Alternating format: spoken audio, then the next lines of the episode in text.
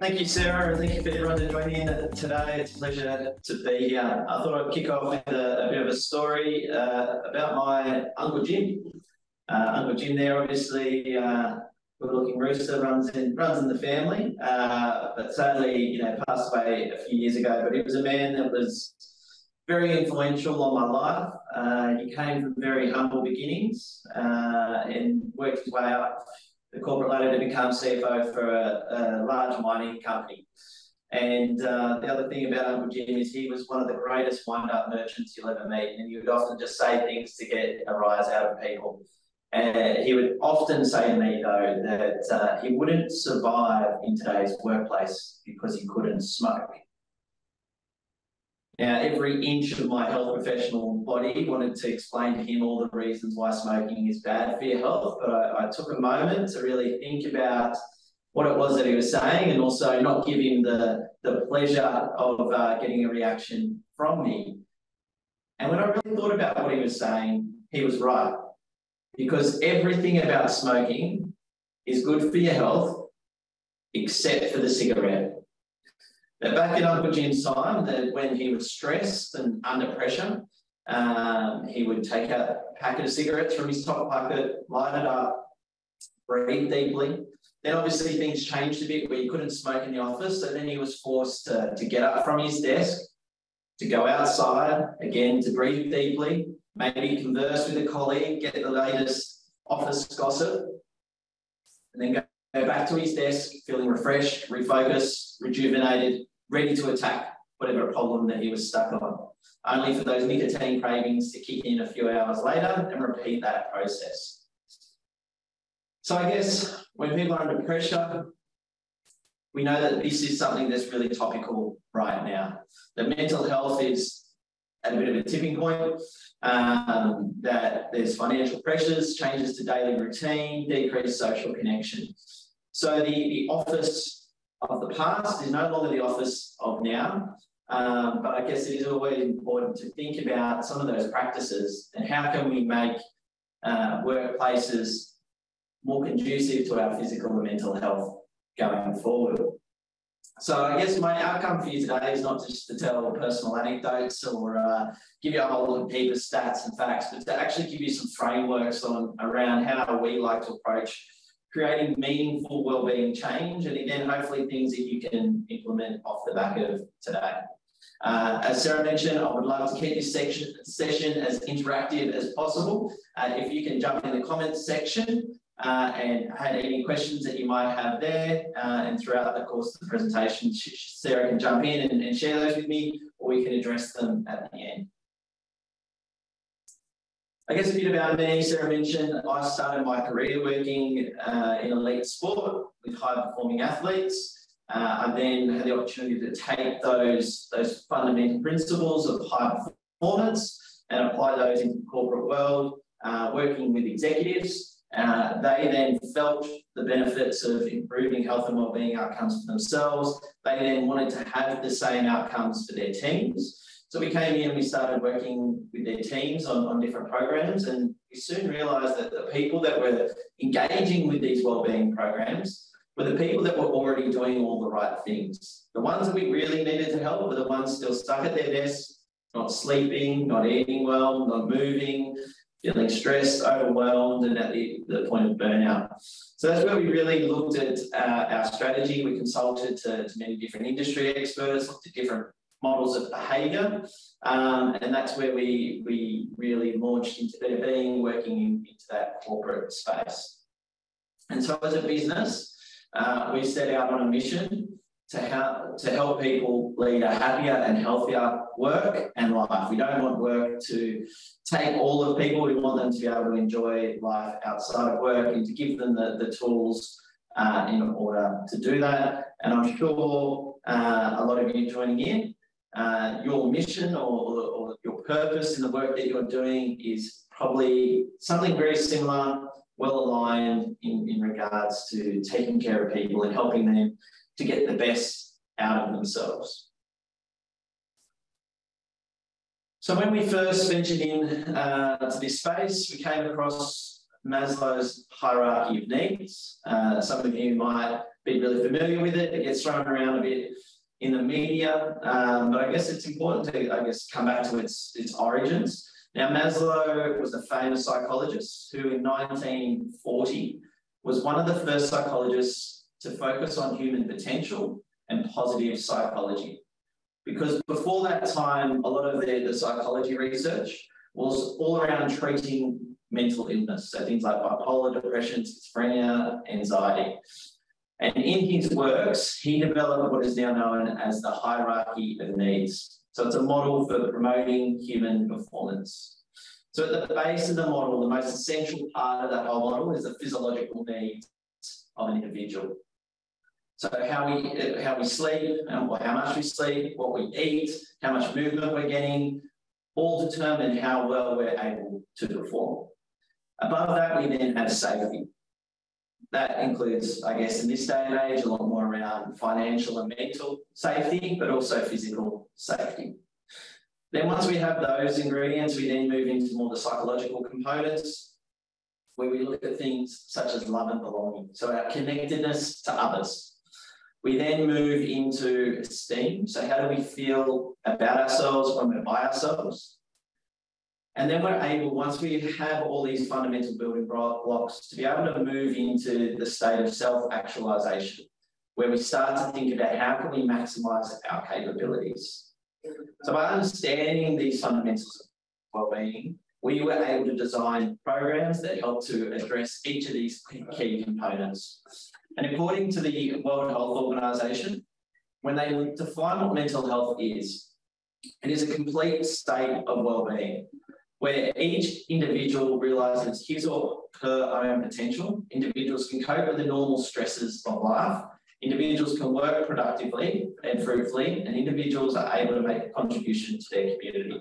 So, if we look at those factors of how the World Health Organization defines mental health and mental well-being, it is fundamentally derived from Maslow's hierarchy of needs. And I think that the model that we like to think about is that well-being is not the absence of disease, but it's about the presence of performance, that there's an undeniable link between how we feel about ourselves and our ability to perform at our best.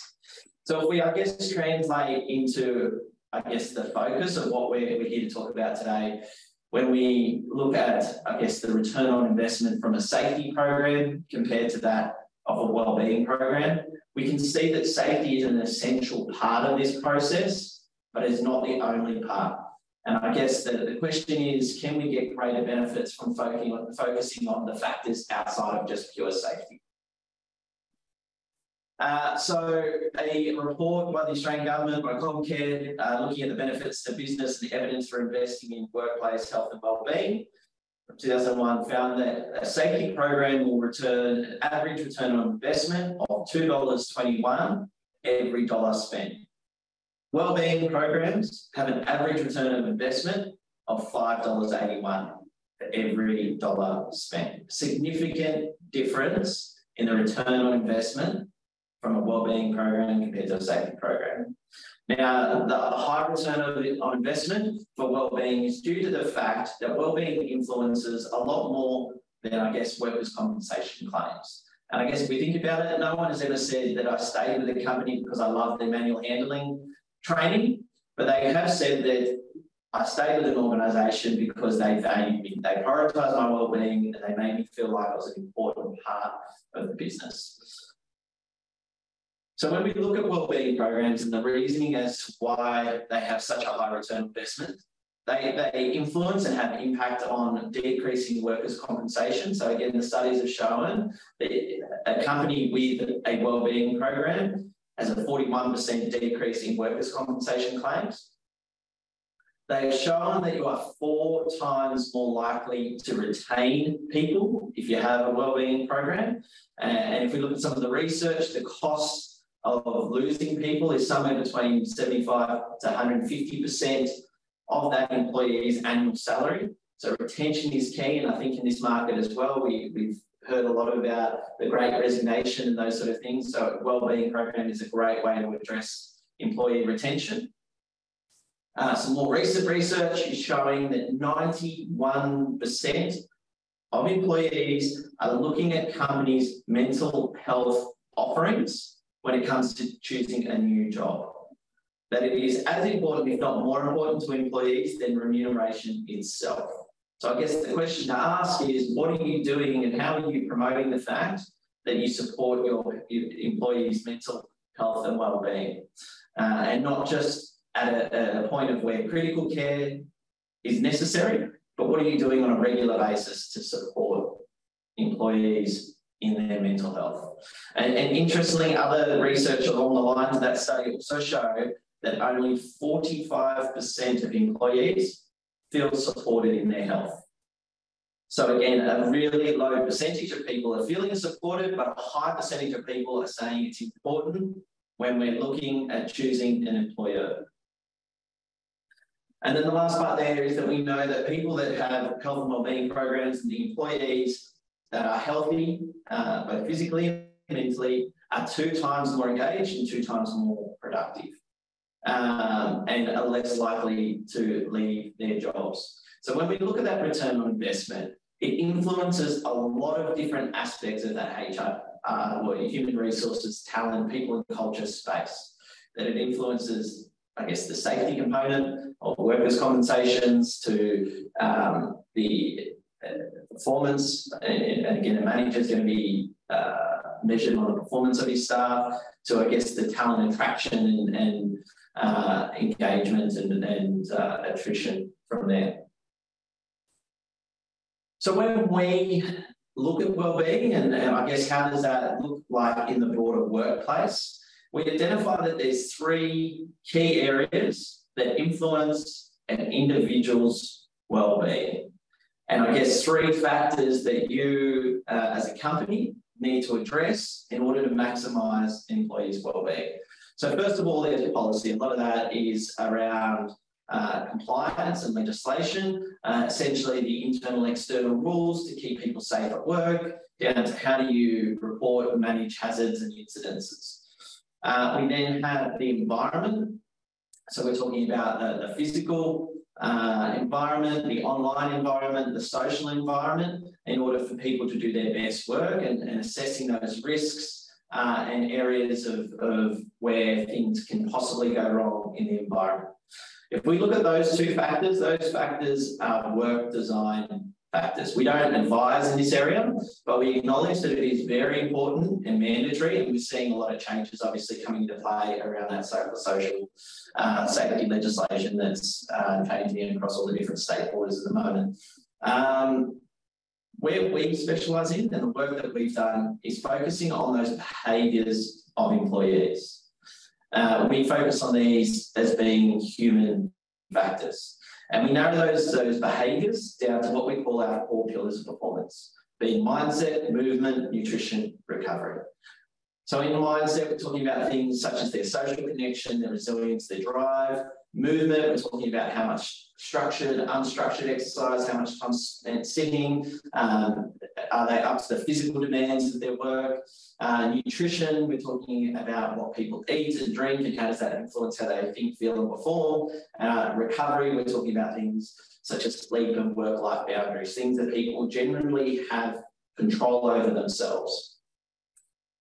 Now, I guess what we're saying is that these areas are all equally important, that we can't just say, you know, focusing on really great policy environment. So we can say that, you know, people can only work three consecutive eight hour night shifts is the maximum as, as part of our, our policy. We can do equipment safety checks completed every day as part of the environment. However, if that individual is only getting six hours of sleep a night because they've discovered TikTok and watching dog videos until 4 a.m. in the morning, their risk of injury is double compared to if they have eight hours of sleep for the last three nights. So again, all these factors are equally as important as each other. And I guess conversely, you could say that you might have someone on the verge of burnout because they might be bullied by their manager, they might be given an unrealistic workload, But coming in and then delivering a program saying that you just go home and do a meditation and everything will be fine, just probably compounds the issues for the individual, leaves them feeling more frustrated, isolated, and overwhelmed. So we must be looking at across all three aspects of these if we're going to create the optimal well-being environment.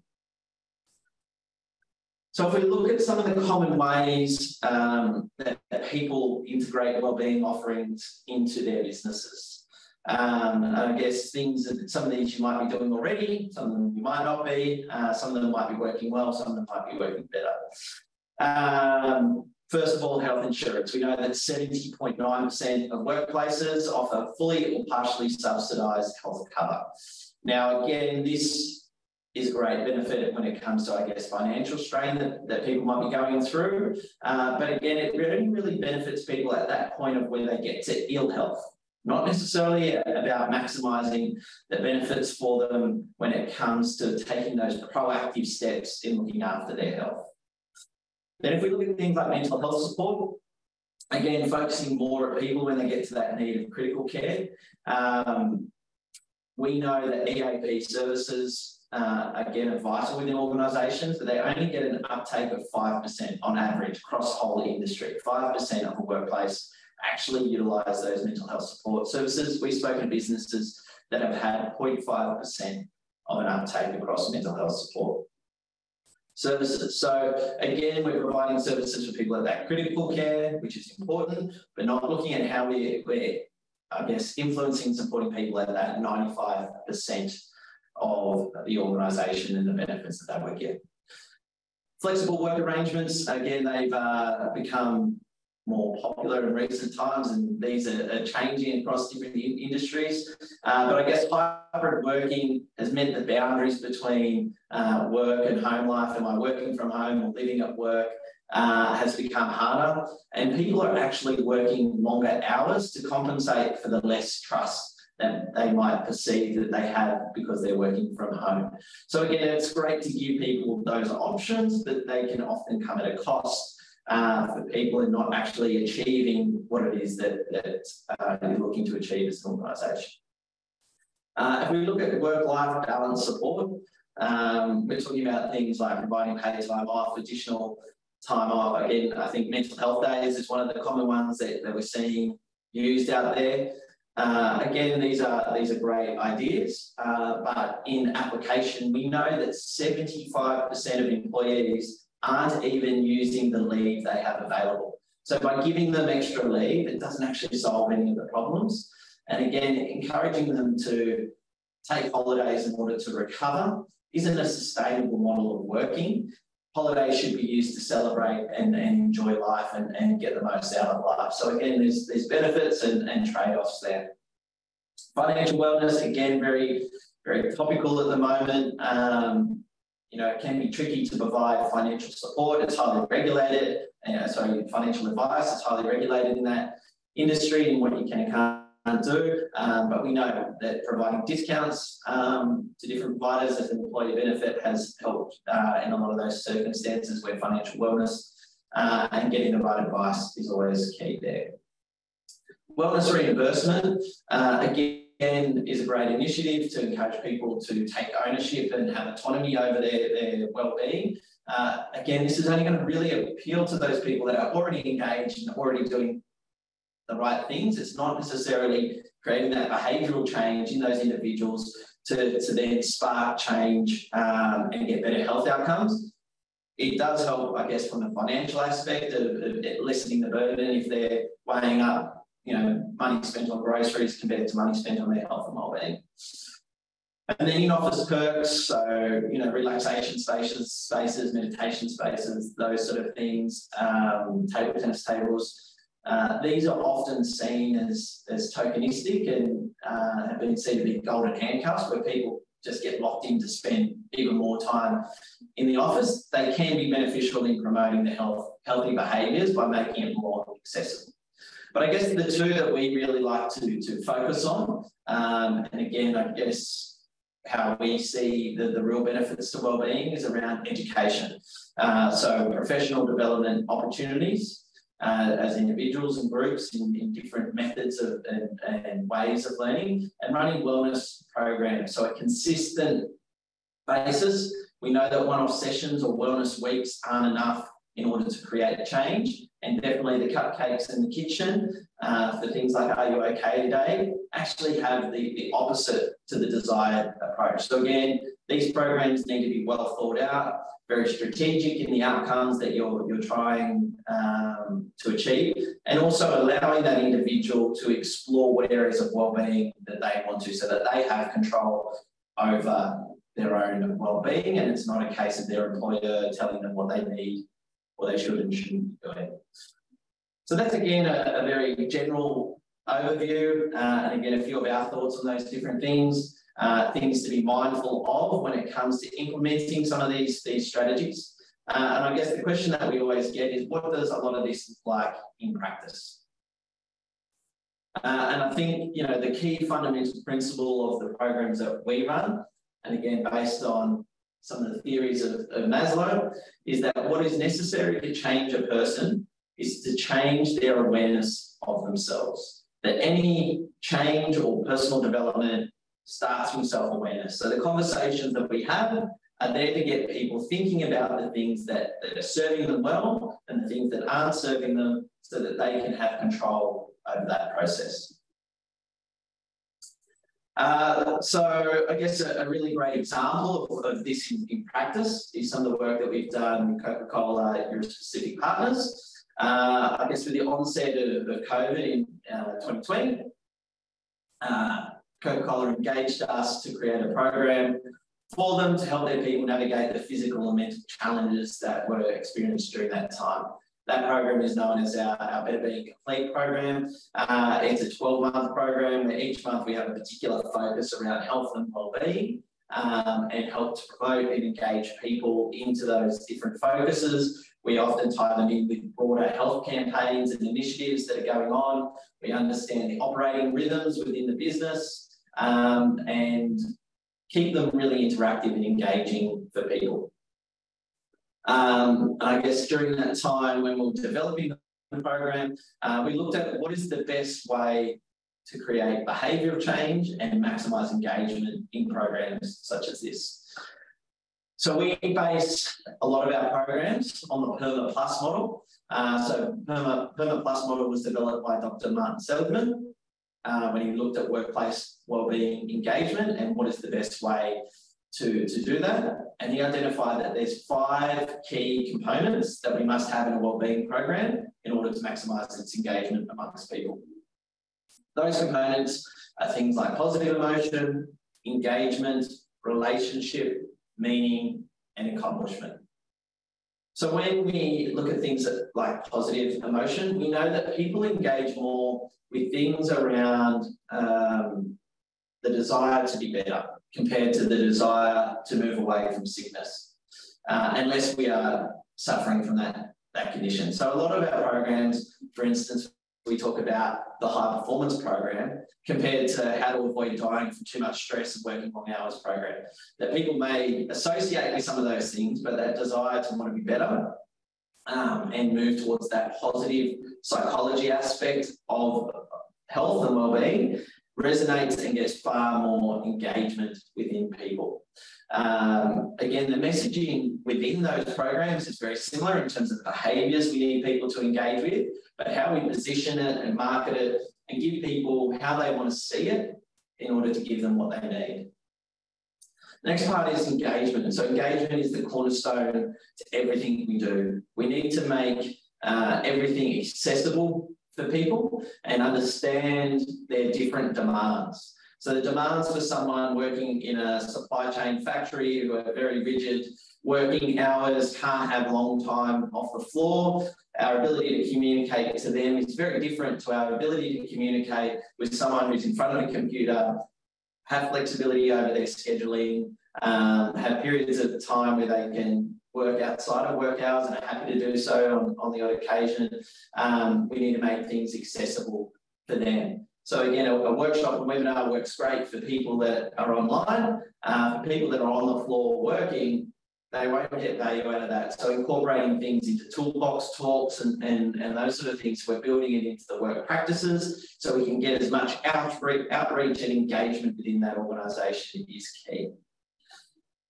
Creating relationships is really important. Uh, so a key part of our program is often coaching. Um, and again, important part is the positive part of relationships. Um, so having someone in their corner that they can talk to about their health and well-being is really important.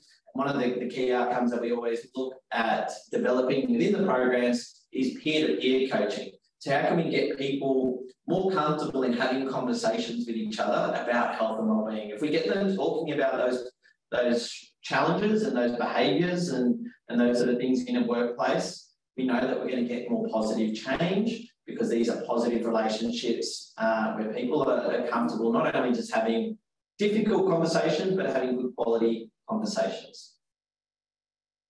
Uh, we then move into meaning. So we know that social connection is a lot harder um, within organisations now with, with, different hybrid working models. Um, and we know how important social connection is to our mental and, and physical and emotional well-being. So being able to bring together people in shared experiences is, is a really great way to give people more meaning and even giving them meaning beyond things um, such as them, themselves and, and their own well-being. So, for instance, you know, raising money uh, through Dry July and doing that as a group and a collective together is a really great way to, to build engagement within a program. Um, you know, participating in a 10k fun run is a great way to get people working together towards something for a meaning that's, that's greater beyond themselves and they can do as a group and a collective. And then the last part there being accomplishment. Um, again, that, that concept of mastery, and, and I think this is something that a lot of organisations struggle with, and the question they have is how do we measure well-being? We've developed what we call our well-being index. Uh, essentially, it's 20 subjective questions that people rate themselves on that are based on behaviours, not necessarily states of being. So again, coming back to those factors that we know that people genuinely have control over. So they complete that questionnaire, and the benefit of, of doing the wellbeing index is firstly, it helps them as an individual to quantify their own wellbeing. It helps them to then identify which areas might need more development, whether again, someone might be exercising well and not sleeping enough.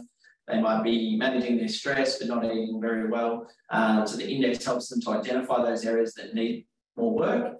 And importantly, it tracks the progress of that individual over time. And it also does this for the organisation, helps them to identify where their wellbeing is at, areas that they might need to support their people more, and then taking that progress over time to see that if we're getting that return on investment on these programs and strategies that we're running, are we creating change within that organisation and getting closer to that five dollar eighty one return on investment for the company?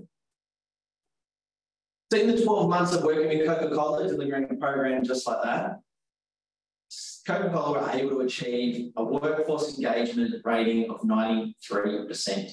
Now, this is one of their internal workforce engagement surveys, so I'm not entirely across uh, the mechanics of how this survey is conducted and, and how the 93% uh, actually works. But what I do understand for them is that globally, this was an outstanding result and a result that they had based purely on the impact of incorporating the wellbeing program. They then had to present to their European conference um, as to what they were doing in this space and the, the impacts that it had. Uh, and it was a remarkable achievement, particularly given the time globally of, of, of what was happening in the world at that time over the years, we've, we've now progressed and developed the strategy where we've targeted different parts of the business, and now we're actually working with their global team uh, to develop content and deliver uh, the wellbeing strategy uh, across their, their entire business there now. Um, so again, it's it's remarkable to have that level of engagement and realizing that wellbeing does more than, than avoid ill health, it actually promotes performance and, and retention uh, and value within other parts of the business. For Coca-Cola, Uh, this culminated then in winning the 2022 award for best health, HR award for best health and wellbeing program. Uh, and some of the feedback from Coca-Cola as part of uh, their experience in conducting this program, that given the wide variety of roles and shift patterns, demands across Coca-Cola, it can be difficult to coordinate any session and have our people willing to utilise their valuable time. Better being and being willing to work with us to ensure these sessions are widely accessible to our people and people are keen to be able to access these sessions in their own time. Content is fantastic by itself, but the facilitators really bring to life and make it incredibly engaging. And I think that the key part of all of that for us is that people are willing to engage with it and utilize their time because it makes them feel valued and it gives value to them. And again, to reinforce that having a wellbeing program can have multiple benefits uh, across the organisation, but making people feel valued is probably one of the most, most important there. Um, so I guess as Maslow suggests that in order to maximise a, a return on investment for your organisations, um, money that they're spending, focus not just on the absence of disease, but how do we promote the presence of performance within people and support them with their wellbeing needs? Thank you. Sarah, we have many questions coming through? Uh, no questions at the moment. Um, there is a link that Lauren wanted me to share, so I'll drop that in the chat and also a link for the webinar next week. Perfect. And if people scan that QR code, they can uh, head to download some of our resources, which goes into further depth and detail around some of those models uh, in, the, in the PERMA Plus model uh, around how, how do we actually create change and engage people in, in health and wellbeing programs. Uh, they're all free resources, so feel free to, to download any of those. That's great. Yeah. So I've dropped that link in the webinar chat and also a link to a webinar that we have next week with FIFO, who I think are friends of yours or you know them, Greg? They are, they're great. Yeah, they're fantastic. Uh, again, very good on on the, uh, the work design aspects of, of well-being. Um, so it's great to work with them. They're fantastic to come and listen to next week. Please tune in. Yeah. So that one's on benchmarking and exploring unique ways to reflect, learn and improve. So um, haven't got any questions, but thank you very much, Greg. Um, the link and we'll uh, if people want to share this on LinkedIn, etc., will be sent out either tomorrow morning or later today, depending on how quickly we get the video produced. So, and thank you, Lauren, for helping to organise this today. Um, another Lauren has said, "Awesome, um, a heap of great pointers. Thank you." So um, great, thanks, guys, and also. Ellen says, really interesting and inspiring. Thank you. And um, again, thank yous from Jody. So great work, Greg. Thank you. Thanks, everyone. Thanks for tuning in and, and, taking some time from your day. Hopefully that provides some value for you and uh, look forward to speaking to you again. It looks like it has. Shireen says the resources are really helpful and thank you. Um, and also Hovan says thank you. All right, guys, see you next week. We're back on board. Okay, bye, everyone. Thanks. Yeah, bye.